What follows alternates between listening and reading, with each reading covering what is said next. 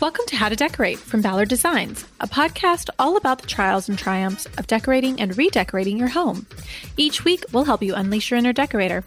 I'm Caroline, and I'm on the marketing team. And I'm Taryn, and I'm a product designer. And I'm Liz. I head up the Ballard creative team. We're, We're your host. Join the expert team at Ballard Designs for tips, tricks, and tales from interior designers, stylists, and other talents in the design world. Plus, we'll answer a listener question at the end of each show. So don't forget to send them to podcast at ballarddesigns.net. Yes, we love answering them. Now, on with the show. Okay, so we have a very exciting new series for you, for our listeners. We've been talking about this for many years, and here we are finally recording it. We are, if you've probably noticed by the title of this episode, doing a series around building your dream house. So it's going to be a multi part series, and we have some amazing experts that are going to be here to help guide us through the process um, step by step, getting started, working with an architect, your contractor, a designer, all of that's good stuff to answer all of the many questions that you may have about building a, a brand new house. And of course, Taryn is here, and um, she's our, our resident expert on this, since she's going through the process. So. I'm in the thick of it, they would say. well, you're our expert question asker. How's that? Oh, I got questions yeah. for sure. And to help to be our, I guess, guest host throughout the series, we have Maggie Griffin here, one of our favorites. She's been on the show many times. I'm sure you're all familiar with her. And she not only has recently done her own big project, but she helps clients every day build homes from the ground up. And so she has one of her favorite contractors is going to join us. We're also going to chat with an architect, and she is going to also jump in and talk us through the interior design portion if you're doing the interior design in tandem with the rest of your new build. So we have a lot to get through over the next couple of episodes, but we're really excited because we want to make this a really helpful series for everybody. So, Maggie, welcome to the show. Just a Thank quick you. introduction. If you don't know her, Maggie Griffin, she is a, an interior designer based out of Gainesville, Georgia. Her team has grown a lot over the years since we met her, I think, in our first season, actually. Yeah, um, five years ago. Yeah, Woo! and you're a team of you've got a team of ten now working for you. Y'all do projects in Georgia, Alabama, Florida, the Carolinas, the whole Southeast, really. Um, you have a retail component now, Maggie Griffin at home. You're also working on product. You really do it all. So, welcome to the show. Thank yes. y'all. Thank y'all so much for having me. I love any time to get to chat with Caroline and Taryn. Could you? I want to start though with you. What? Tell us a little bit about your project and where you are in it to give people an idea of your own personal project. so, thank y'all so much for asking me to join in this series. Number one, I love chatting with y'all about anything that has to do with design, but I think that building homes right now is such at the forefront of what's happening in the industry that I feel really passionate about this. And I think that I know that Caroline's done renovation in the past two years. Taryn is in the thick of building I happen to just be having my hand in all this crazy stuff. and my husband and I actually did, I call a COVID renovation. So last March in 2020, we purchased a home that needed some love. It Wait, needed a lot more before shutdown or like right this is like the second week of shutdown like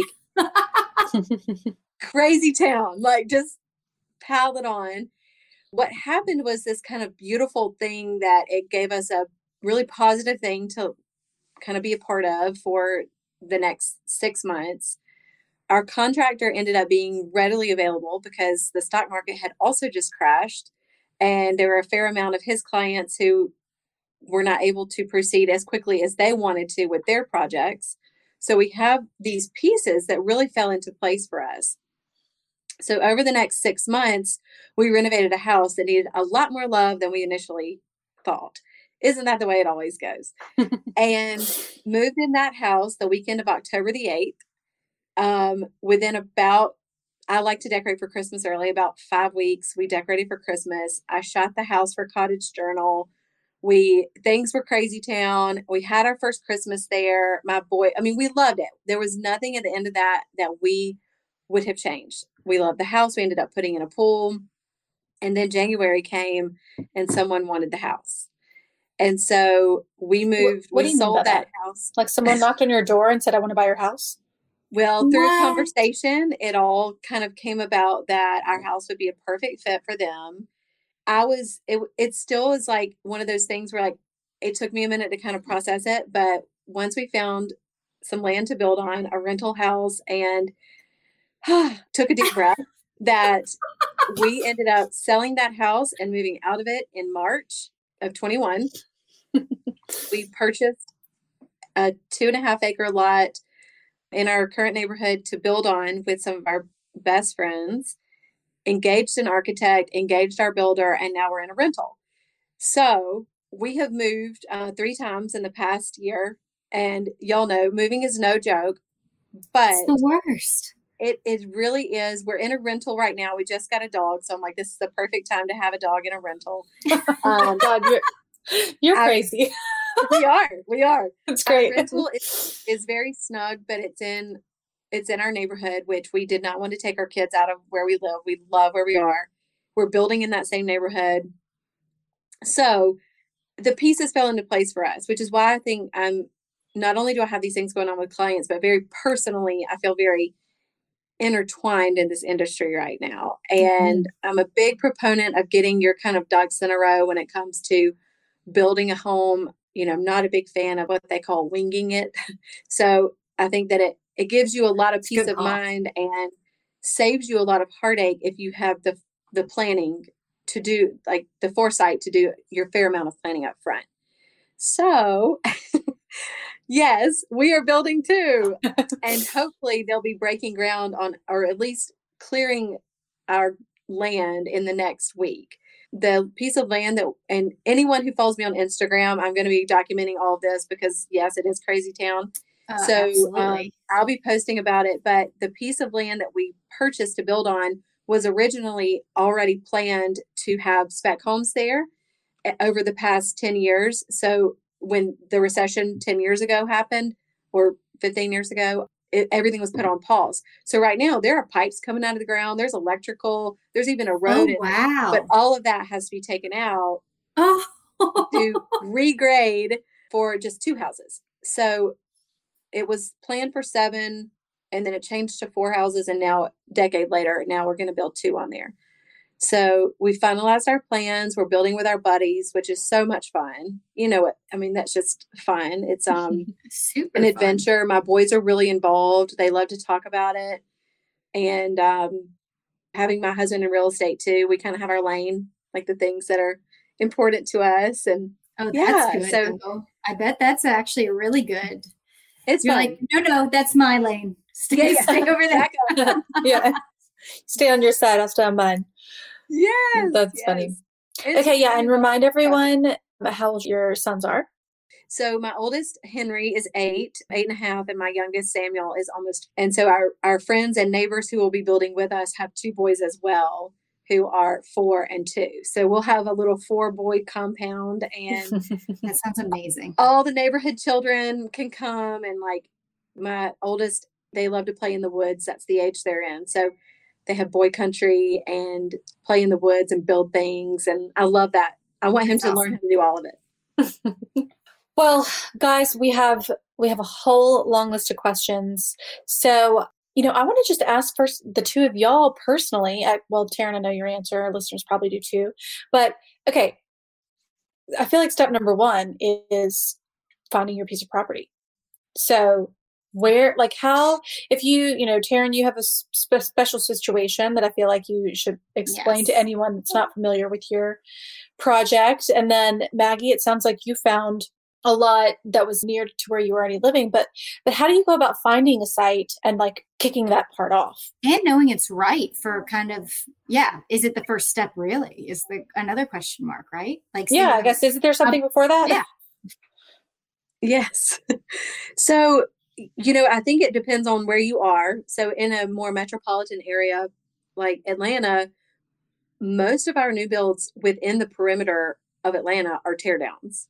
Hmm. So, you can already visualize what a home looked like there over the years, where that home was. I'm sure it's it's probably been graded. It's on city water and everything's been kind of prepped in some way. So I would say kind of in metropolitan areas, I would I would just have to think that maybe a lot of what people are doing are new builds on tear down pieces of land. Mm-hmm. Now we have a whole other kind of sect of clients who are finding what we would call heirloom property that they would invest in over time on building a primary structure and then over time kind of those ancillary structures bunk houses pond houses. Maybe there's an old home on the property that hasn't gotten the love over the years that it needed. So i would say in more rural areas that's common. We're doing a project outside of athens right now and the original site plan for the home was kind of down in this little valley that was sort of along the edge of a pond. Well, the first time I went to the property, I could see up onto kind of a a little hilltop and I just asked the homeowner, I said, why aren't, why aren't we building up there? Because that, so when you, and now that we've done it, she, she tells me, thank you all the time. Thank you. Wow. But that allowed the whole home, every single room has a view over this beautiful piece of land that is a very high elevation outside of Athens. So whereas you would have had a more of that kind of pond like ideal outside of the windows if we had gone the other route, now you can see miles away. So that was a very collaborative decision on her end. Mm-hmm. Now, if we're building, say, we have a, quite a few houses that we're engaged with over at Lake Oconee which they have continued to kind of free up these lots over the years in different sections of Reynolds Plantation. Well, that may be there's a whole gamut of stipulations involved on where we can and how we can and what's involved. So, depending on where you are, I think that number one, you may have some covenances that kind of predetermine what your options are. But I know for, for us, my husband and I, over the years, we've always said if you if you feel good about a piece of land or a house or something, he says, get it on contract. Don't let it slip out through your fingers. You can always cancel the contract. Mm-hmm. But if you find a piece of land or a house that could be a great tear down, just snatch it up because things don't last, y'all know. And then you can get on the phone, hop on the phone with, you know, a landscape company who can give you a rough sketch of how a house would be placed on that property. Or a structural engineer that could or a, you know that could tell you let's manipulate just a little bit so that it could be positioned this way too. Um, so that is my biggest piece of advice. And mm-hmm. most landscape companies have someone on staff that can give you a rough sketch. It does cost money. It's not free but it's worth it in the end to see a conceptual drawing it's a what i call a napkin drawing even of where that home would be on a piece of beautiful land. Mm-hmm. And, you know, if whether that's on a beautiful heirloom piece of property that's 300 acres or a half acre lot inside the city, I think that just the conceptual from the get go is really nice. And maybe you yeah. even ask for a couple of options. What are my options, especially if you're building on a lot that is quite large? Well, if I put the house over here on the left, what does that look like if I on the right hand side of the land? So I'm big on just kind of starting there in the beginning and and then from there you can really I think it's it helps most people to see kind of an overall vision and then determining is this the right step for us. And hopefully it mm-hmm. would be, but if not, you haven't gone too far down the road to where it's unfixable. Yeah. Okay, just right. a short story because this I always think about this when um when designers or architects suggest contacting them before you've purchased the property, um, which seems kind of crazy, right? But my husband, you know, used to do residential landscape architecture, and his old boss had some clients call him. They had been previous clients. He did their old, their old, their previous house, and they bought a new house, signed, con, you know, every like mortgage started, everything they bought the house thinking, okay, we don't really like the backyard. We really wanted a pool, but we can add a pool to this property and like it'll be our dream house. They call him out there. Well, this, you know, because of certain um, stipulations by the city and setbacks and whatnot, they couldn't put a pool in. So they had bought this house with this understanding that they were going to put in a pool and it would be everything they wanted. And then they realized they couldn't do it. And he was like, I wish you'd called me like three weeks ago. You know, I could have could have told you all that. So I do feel like there are certain things that you, you know, to your point, like you need to know if you need a 4,000 square foot house, can you fit that right on your lot? Well, and or a dream home, like you said, like you've you've pictured this house your whole life, and then yeah, if you, the lot doesn't work with it, then you know. Yeah, and there are some rules that you as Yes. a regular homeowner wouldn't know. You know, like you don't know what the setbacks are in Oh, the city or the impermeable, the rules about like how much hardscape you can have, et cetera. So, okay, Taryn, will you tell everybody about your project because you have a kind of a special circumstance in terms of Yes. how you got your lot. Yes, I um, was fortunate that David's grandmother lived in next to a beautiful park in Atlanta in a great neighborhood, and she was in a ni- was there in the 1950s when like the first owner of the ranch that she lived in. So we were just fortunate that the timing when they she actually moved out of there, nobody else in the family wanted it, and I said, "Ooh, gross! No, it's disgusting," which is really rude. I'm I'm aware, but it was just not at all what I had pictured, and I didn't, I never lived, I lived in a two story suburban home growing up. So I just didn't, anyway, I digress. We, we renovated and moved in and loved it for what it was for a long time, as many of you know, but it just had flooding issues in the basement, which made it just structurally not sound enough to build up or pop the top or anything like that. So we put in minimal amount of money for renovations, knowing that this would potentially be a plan to one day knock down. And um, we just in February of 2020 decided that we were gonna start and we we were gonna do it. And then of course everything from there took a lot of time. But I think I think that's all everyone's story. They're like, remember February 2020? Um, but that is that is how we came about our property. So that's why I was saying obviously we had the restriction of the land size. That was like something for us that like everybody has. But yeah, we had to think about the house fitting because we had a just 1950s three bedroom ranch and we wanted to put a big house on it. So, okay, I feel like we got to get into money. And I know that's probably not something that everyone wants to talk about, but it's very important. So, how do you go about establishing your budget, coming up with financing for your build? Like maybe both of you could kind of speak to just ways that you don't have to get into, you know, specifics or anything, but just it's kind of some and Maggie, I'm sure your clients, you have a lot of awareness of this for your own clients, but like how do those conversations start and how do you get the process of actually getting the funds to build it's another one of those things where it is truly so different for every project. There, say you do buy a home in Atlanta that was, we'll just say five hundred thousand dollars, and then you're tearing it down. Well, then essentially you've paid five hundred thousand for a lot to build on, and then comes in your construction cost. So what we're finding is somewhere around two hundred a square foot seems average on our houses. Y'all that's not to say that at some of the more remote areas say like like burton or like Rabun or even Keowee where things are a little bit harder to get resources but also there's fewer subs where they kind of can charge what they want to those houses are costing $400 a square foot. So that is a huge change um, or leave. and you know you're talking about a hundred percent increase on Mhm. your building cost.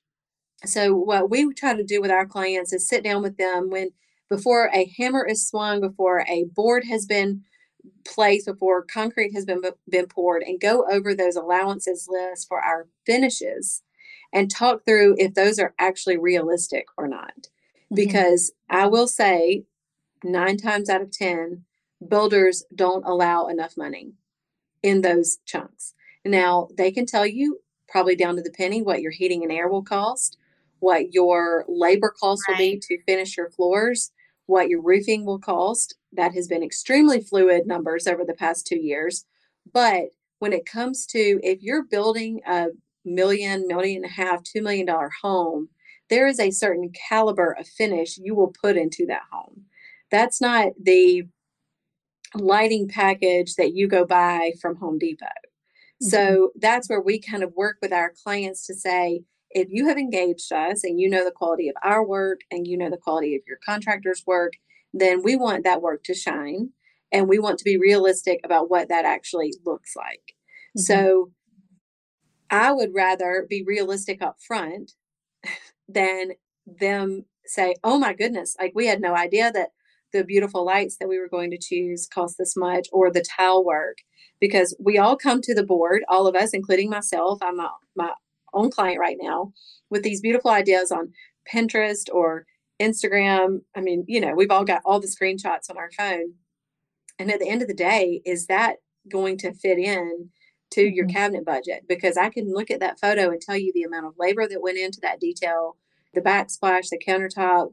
It's a very collective number at the end of the day. And when you're building a home and you get to the very end and you're like, God, I really want that Calcutta gold marble in the kitchen, but that quartz is just as nice and it costs a lot less. They're going to go with the quartz, you know, a lot of times because you're at the end, you're right. tired. You're, I mean, you're beaten down. you're beaten down. You're tired of decisions. You know, you and your husband are probably bickering over, I can't believe we just spent this much money. So I think that starting from the get go with a realistic expectation is so much better than dialing back at the very end. We had a project last year that I knew the allowances were not enough. I knew it wasn't. And this was a $2 million home on an heirloom piece of land. And at the end, we were trying to figure out, uh, we, I will say, there was a conversation about which potties that we could just make do with from like Lowe's and then what would we go with with a more quality product. It's just not a good conversation to have because there is a, a price and a value of having a quality piece of anything in your home whether it's a toilet or a faucet right. or a light fixture. Right. But when you've got all those allowances and then it comes to the interiors process that we'll talk about in another episode i know in my head my interiors budget is just dwindling. Like it is getting cut and cut and cut. That's not fun either. because your finishes right. and your construction the things that if you ever moved would stay with the house mm-hmm. all of that needs to be quality and it all gets rolled into your home your mortgage you know in mm-hmm. in some shape or form whatever you're going to own the home and then most of the time what we put inside that client's home, whether it's a drapery or a rod or a table or a rug, that's paid for out of pocket. So I understand mm-hmm. how it is as frustrating for me as it can be for the client. It's not my money, but I still am wanting them. Of course, I want every client of mine to have the home of their dreams. And I want every photo that they have collected over the years to be included in the project. But sometimes it comes down to a realistic expectation. So that was a total tangent about financing, but from the get-go to to talk to someone, a design professional or a friend who's recently done this, or even just a very knowledgeable contractor to say, okay, you've got four dollars a square foot allotted for my tile. Let's be honest, is that enough? You know, mm-hmm. is that going to get me this photo I'm about to show you? Well, nine times that it's not. So, but that's not to say we don't do things like very inexpensive choices in secondary bathrooms so that you can have the master bathroom of your dreams. Mm-hmm. You know, you don't have to have gold, uh, right. uh, Calcutta gold marble in all of your bathrooms. So we really try to work with our clients on balancing that, on getting a quality product without just going completely overboard. The same thing with your lighting, your plumbing, even your exterior finishes. I think there's lots of beautiful options out there. There's real stacked stone and there's some really beautiful woods and you know, everybody wants a cedar shake roof. Well, is this even practical? You know, so it's beautiful. It is. Beautiful. It's so pretty. it looks so good on Pinterest. It looks so good. Um, you know too when you see it when you're driving past a house and you're like, ah, you can oh. just feel they splurged on that cedar. mm. They splurged on the cedar. Yes. I have a question that's do you find mostly that people reach out to you first as a designer or should you reach out to an architect first? How do people usually even who do they hit first? So that's a great question. Typically, I have found that they're kind of hitting us all at the same time, especially once they have gotten their plans about 80% complete I would rather be engaged earlier than that. And I and I say that when someone's even talking about a build, simply because our schedule is is not always readily available for a meeting within the next like week. So if you're trying to finalize plans so that then you can start the the pricing out process with a builder i'd rather have been engaged a couple of months prior just so i you are on my schedule when mm-hmm. we do our new builds we um typically i go ahead and you have a standing appointment with me once every four weeks three and a half or four weeks so i'll go ahead and look at the calendar and for the next six months eight months ten months go ahead and have you on the books once a month for the duration of that particular project so that's not to say we may not have a phone call in between all of that, but that allows us to kind of build up our questions. We never decide where we're going. We can say it's either in my office or on site. We can kind of make that decision the night before, depending on how the project has progressed. But if you have done, you know, there's one that's going on at Lake Oconee right now. Kids, you know, we have every single thing picked out for this house, y'all, down to the nightstands and the lamps, and they're just at frame stage. But that's just because nuts they thought it was going to start a lot and and was going to pick up some steam and it just didn't there's scheduling conflicts there was rain involved summer all these things then they couldn't get the lumber so we have chosen everything for the house but that's not a bad problem that's like that's why contractors love working with us because it's all already completed with and then it, that allows us to really hone in over the next year on you know making changes if need be but I do like being a part of the plans process too. Mm-hmm. I like pointing out things that maybe a homeowner can't see or hasn't thought of. I also feel like a lot of plans are drawn by male architects. I love my male architects, but sometimes they don't know how a house works. Mm-hmm. So it's a, a point I hadn't thought of actually. Do they think about how long it's going to take you to carry those groceries from that garage into your kitchen? or should we put a, a, side entrance you know a friend's entrance where you can get those out of the car and you're not lugging all the way down a hallway and all these things. Like why do laundry rooms get shoved over at the back door when they're the furthest thing from every closet in the house? So all those things like to talk through ways to make your life easier as a mom and running a household that's what i love to be a part of. Mm-hmm. Yeah, let's let's let's back up and talk about the, the plans yeah. and and getting um you know just even your initial inspiration in terms of like what what do you want your house to look like? I mean, mm. you could do anything. Mm-hmm. Taryn, well, Oh, sorry. No, I was just no, Aaron. I don't have the answer. I know what I did, but doesn't mean it's right. Maggie actually knows what's right. I want to hear what you did though. For inspiration, right? That's what. Yeah, like how did you know what you want the outside to look like? For us, it was again nine years ago, knowing that someday we'd want to tear this down, and just from there on, as a couple, just pointing out things we liked and things we disliked, and and it kind of naturally narrowed itself down through the years in the sense of just conversation, um, not nothing serious, um, until it was okay. We potentially you might have a second child. What are we doing with this house? I'm so tired of it you know flooding. I'm like done. I don't want to deal with the mold. I don't want to deal with like the rainwater every time and losing electricity. I want to live how we keep talking about living and that was um and we are fortunate enough that that is we that we can that we can have that conversation and from there narrow down what we liked and for us we found we continued to go back to traditional shapes and so for us, we that's really how we found what we're doing or the shape and stylistically. Yeah. So, so are you just like driving around town? Or are you pinning on Pinterest?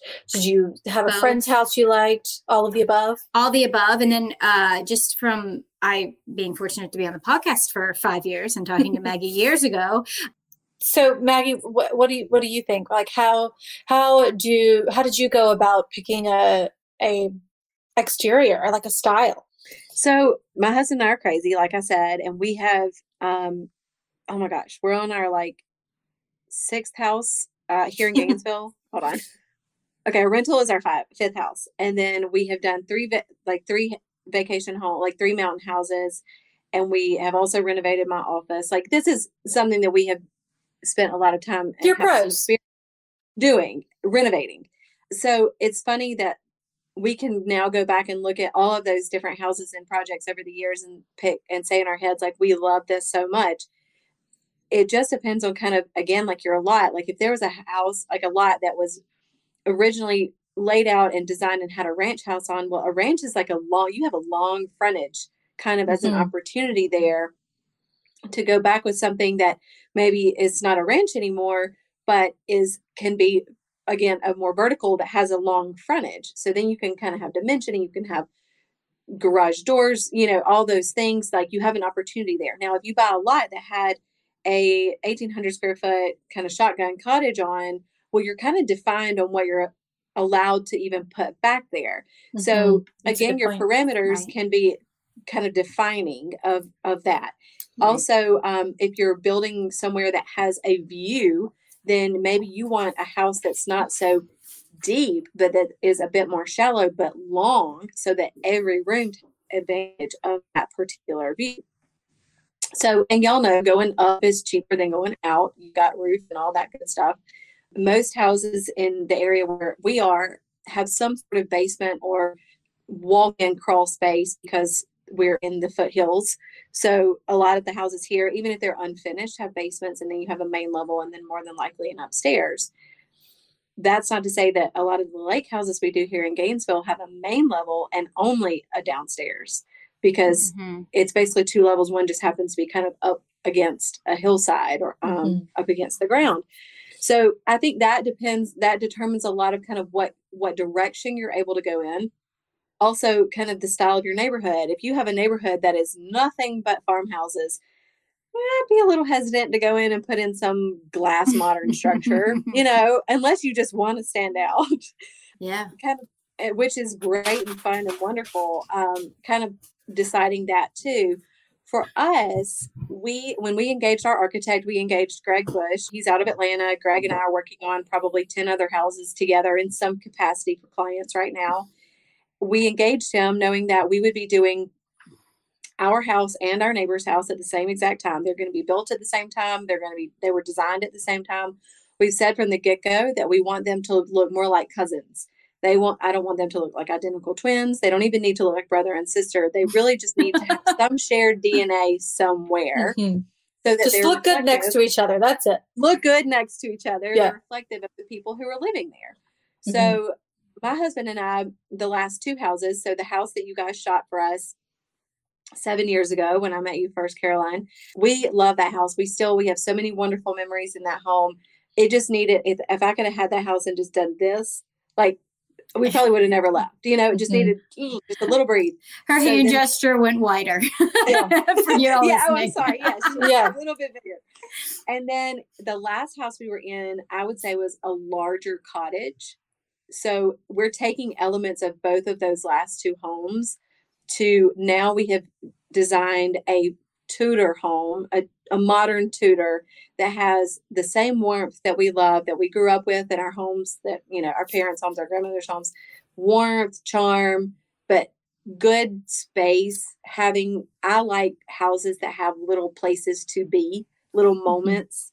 So, you know, it's really hard, say, in an open concept house to have multiple paint colors because that paint color generally is all the way up the stairwell and into the living room and into the kitchen, which I think is absolutely beautiful. And that's actually going to be in our neighbor's house. But in our house, I wanted a place like if I decide to change that wallpaper once every, who knows, six months, you know, I can stop and start it. Or even just a paint color or a trim work or a molding.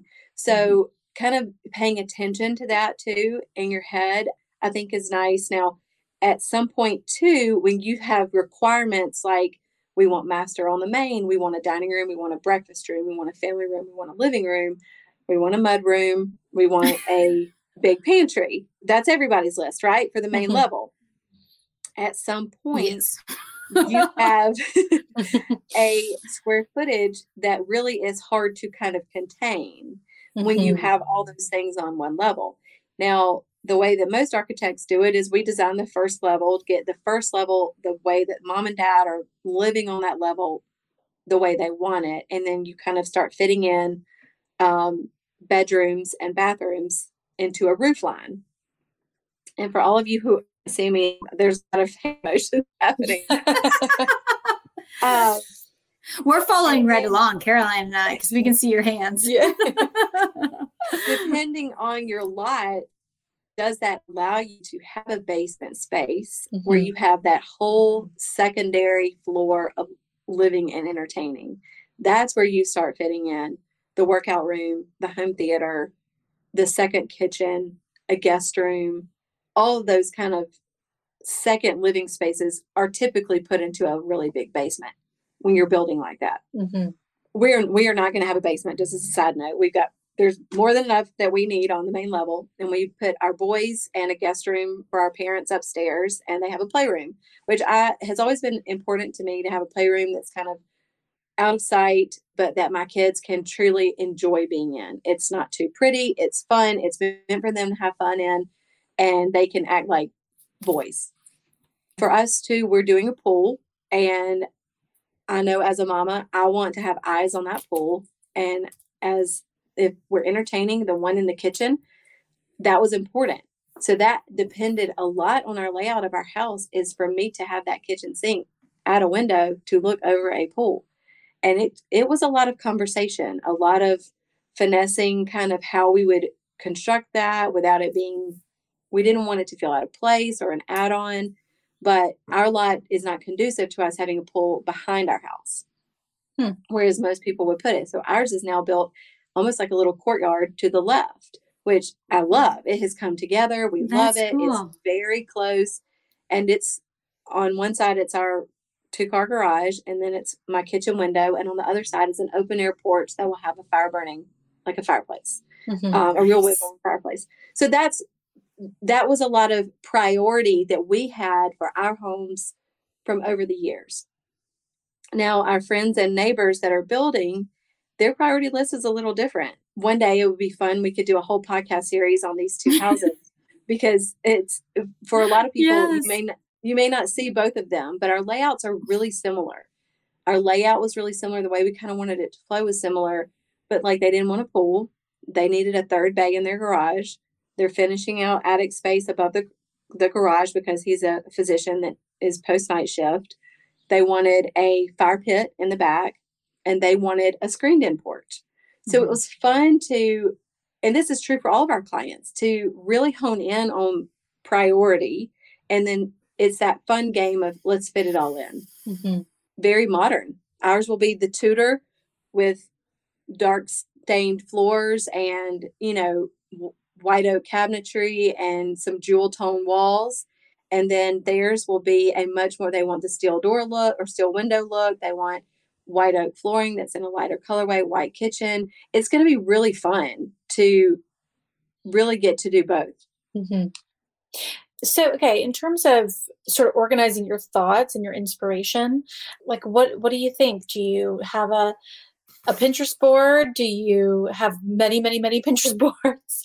Like, and and how many ideas is too many when you're first? you know what I mean? Like, I think you No. kind of just pin with Mhm. reckless abandon or screenshot whatever on your phone, but I will tell you, it is taking everything I can do to not start pulling fabrics. Like it is, I am so excited and I'm trying not to jump the gun in the same way that I tell my clients not to jump the gun. We haven't even moved the dirt around yet. So I'm just like, okay, let's just get started and do this in the same phases, in the same kind of timely order that I tell my clients. But I do think that Pinterest is an amazing tool. I love that when I'm sitting in a meeting with a client and I have an idea in my head, I can show them what I mean immediately. Like, I think that is really awesome because I know I can visualize a lot and they may not be a visual person or kind of imaginative in that way. So, when it, Mhm. especially when it comes to detail work, describing how a cabinet foot should be or a combination of materials, I love that Pinterest is such a great tool for that.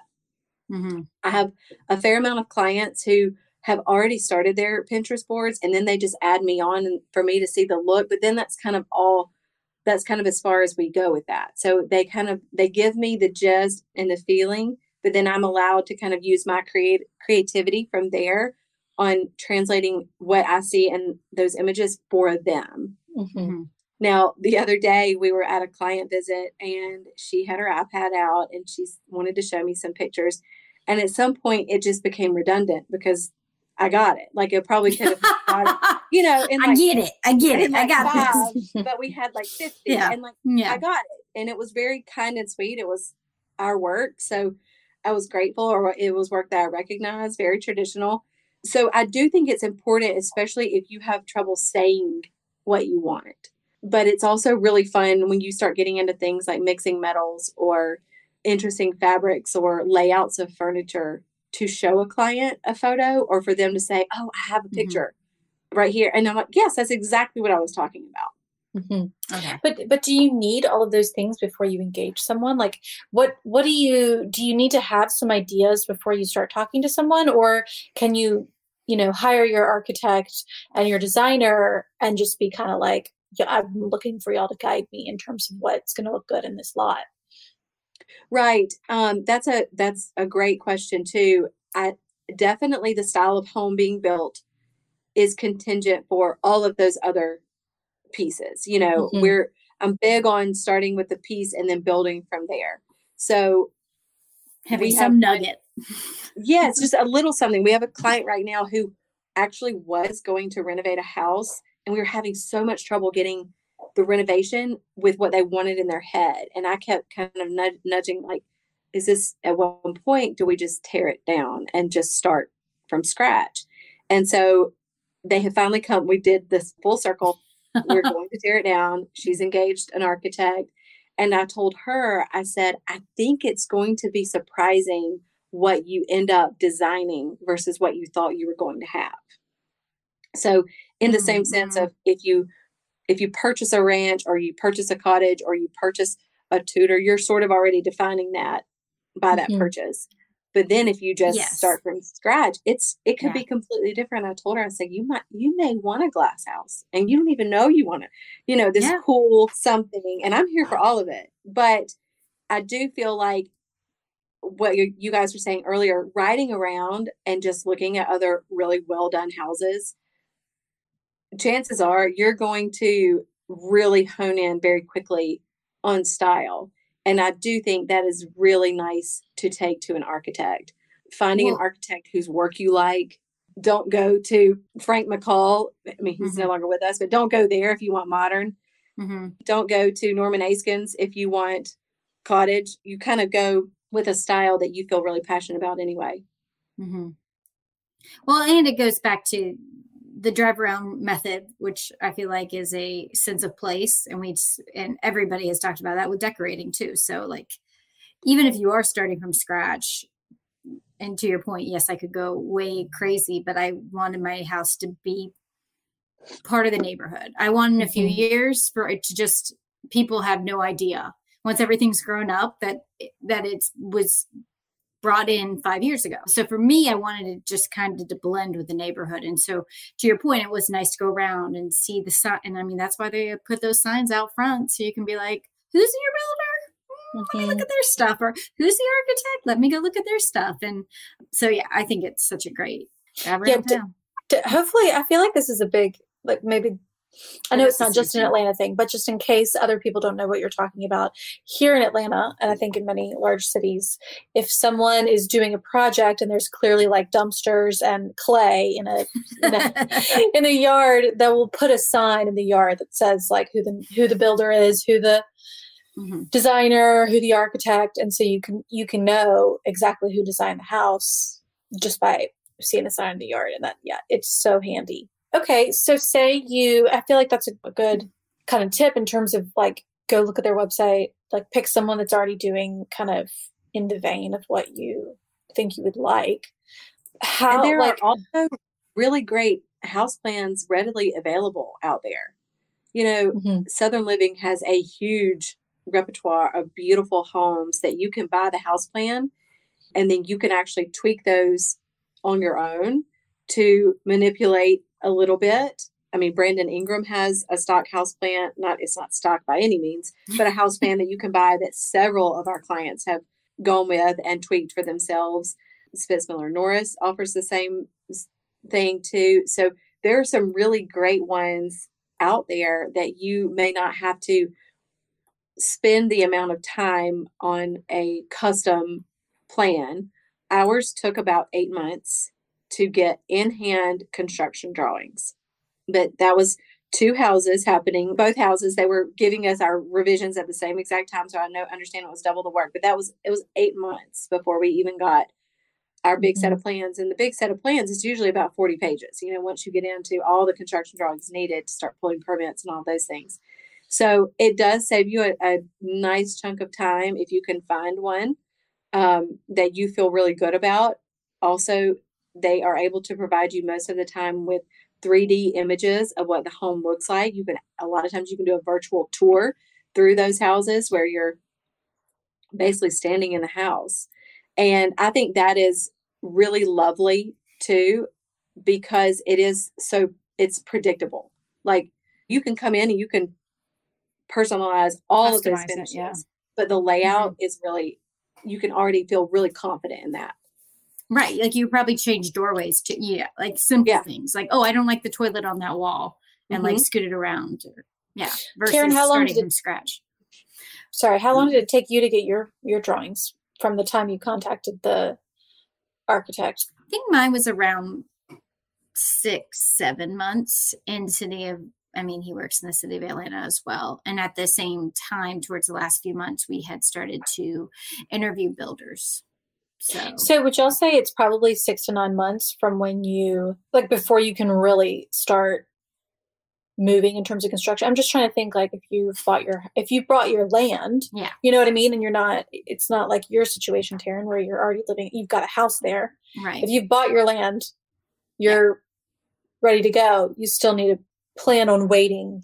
Yeah, absolutely. Before, yeah, I would say six, six to twelve months for sure especially if you you need to engage a builder just because all the good ones have waiting lists. If there was a mm-hmm. builder that came to you right now and told you he could start tomorrow, I would be very hesitant. um, you know, just to get on their list too.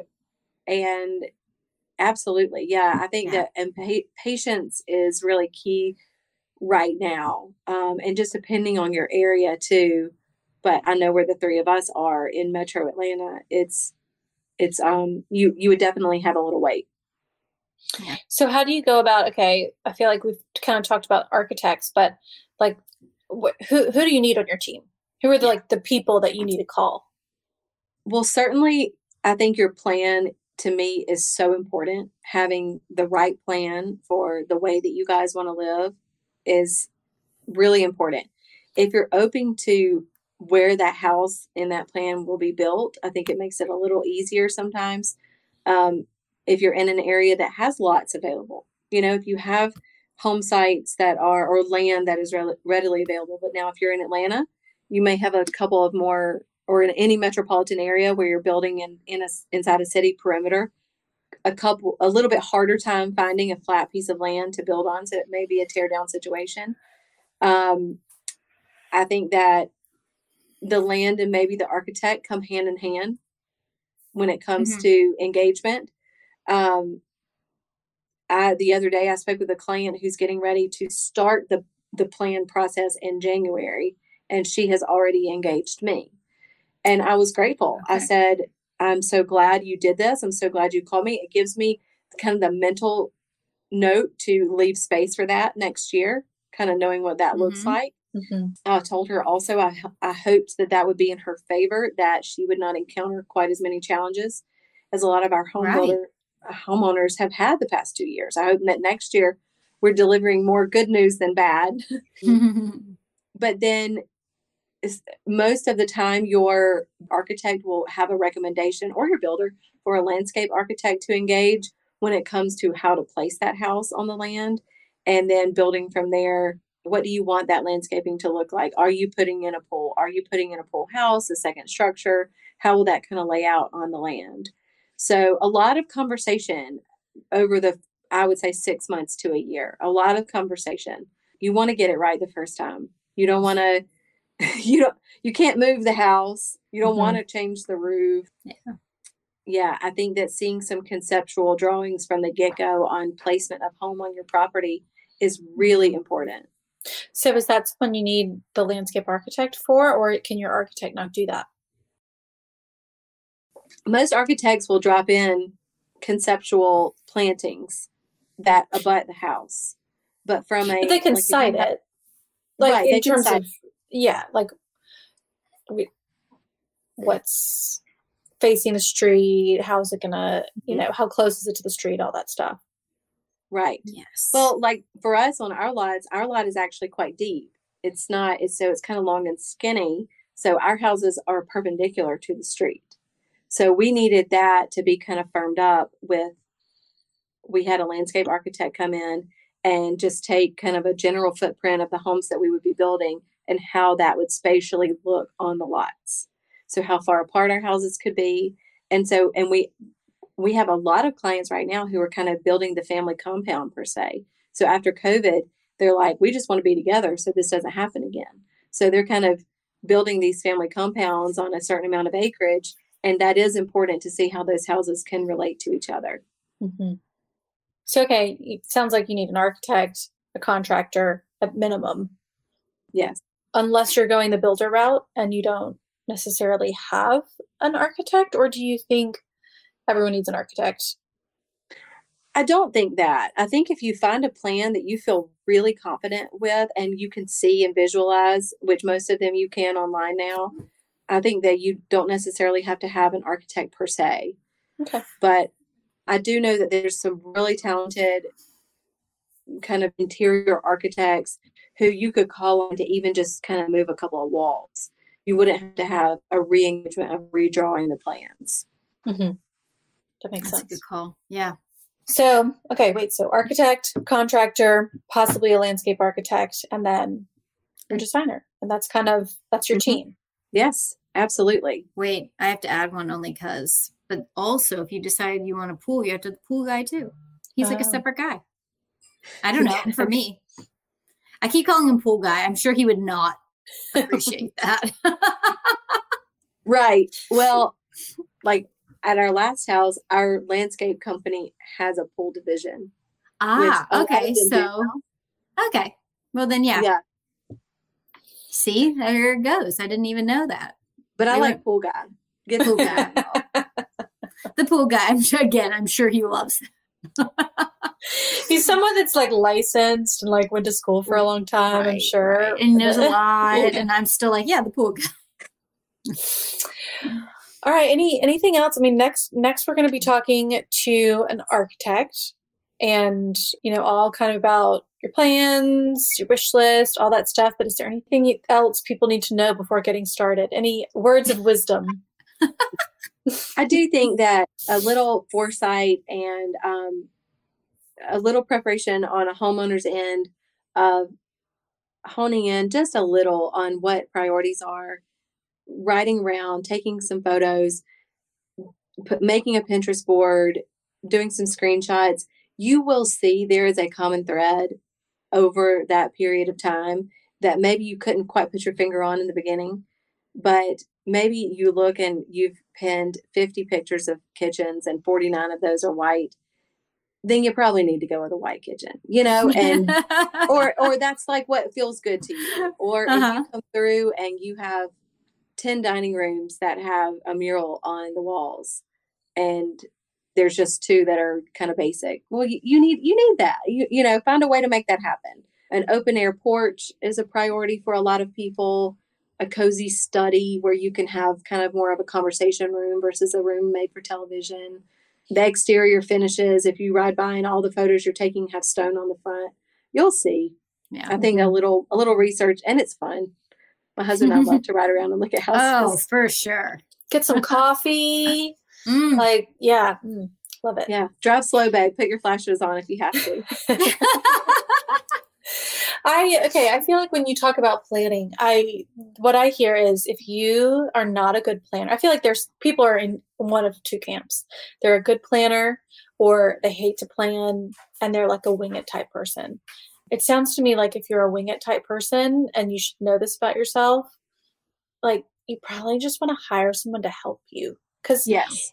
I feel like every time we've had you Yeah. on the show, Maggie, you like I remember one time you were talking about like, do you want to be picking out those light switches? Like a light switch can be important. You know, what I- like there are Yeah. all of these choices you have to make thousands of choices and if you are not someone that makes choices well or you know that you're not super organized you don't like to plan like that is you need a maggie you know and if, and if you're someone Yeah. and I mean, not not to say that you, if you are a big planner, you don't need a designer, but maybe you are more comfortable handling some of that on your own. I mean, you know, because I know not everyone has the budget to have the full the full suite of professionals. Um, Right. And I think too, there are lots of designers out there um, in our industry right now. There are just so many builds happening versus what I would call like design or decorating over the past decade.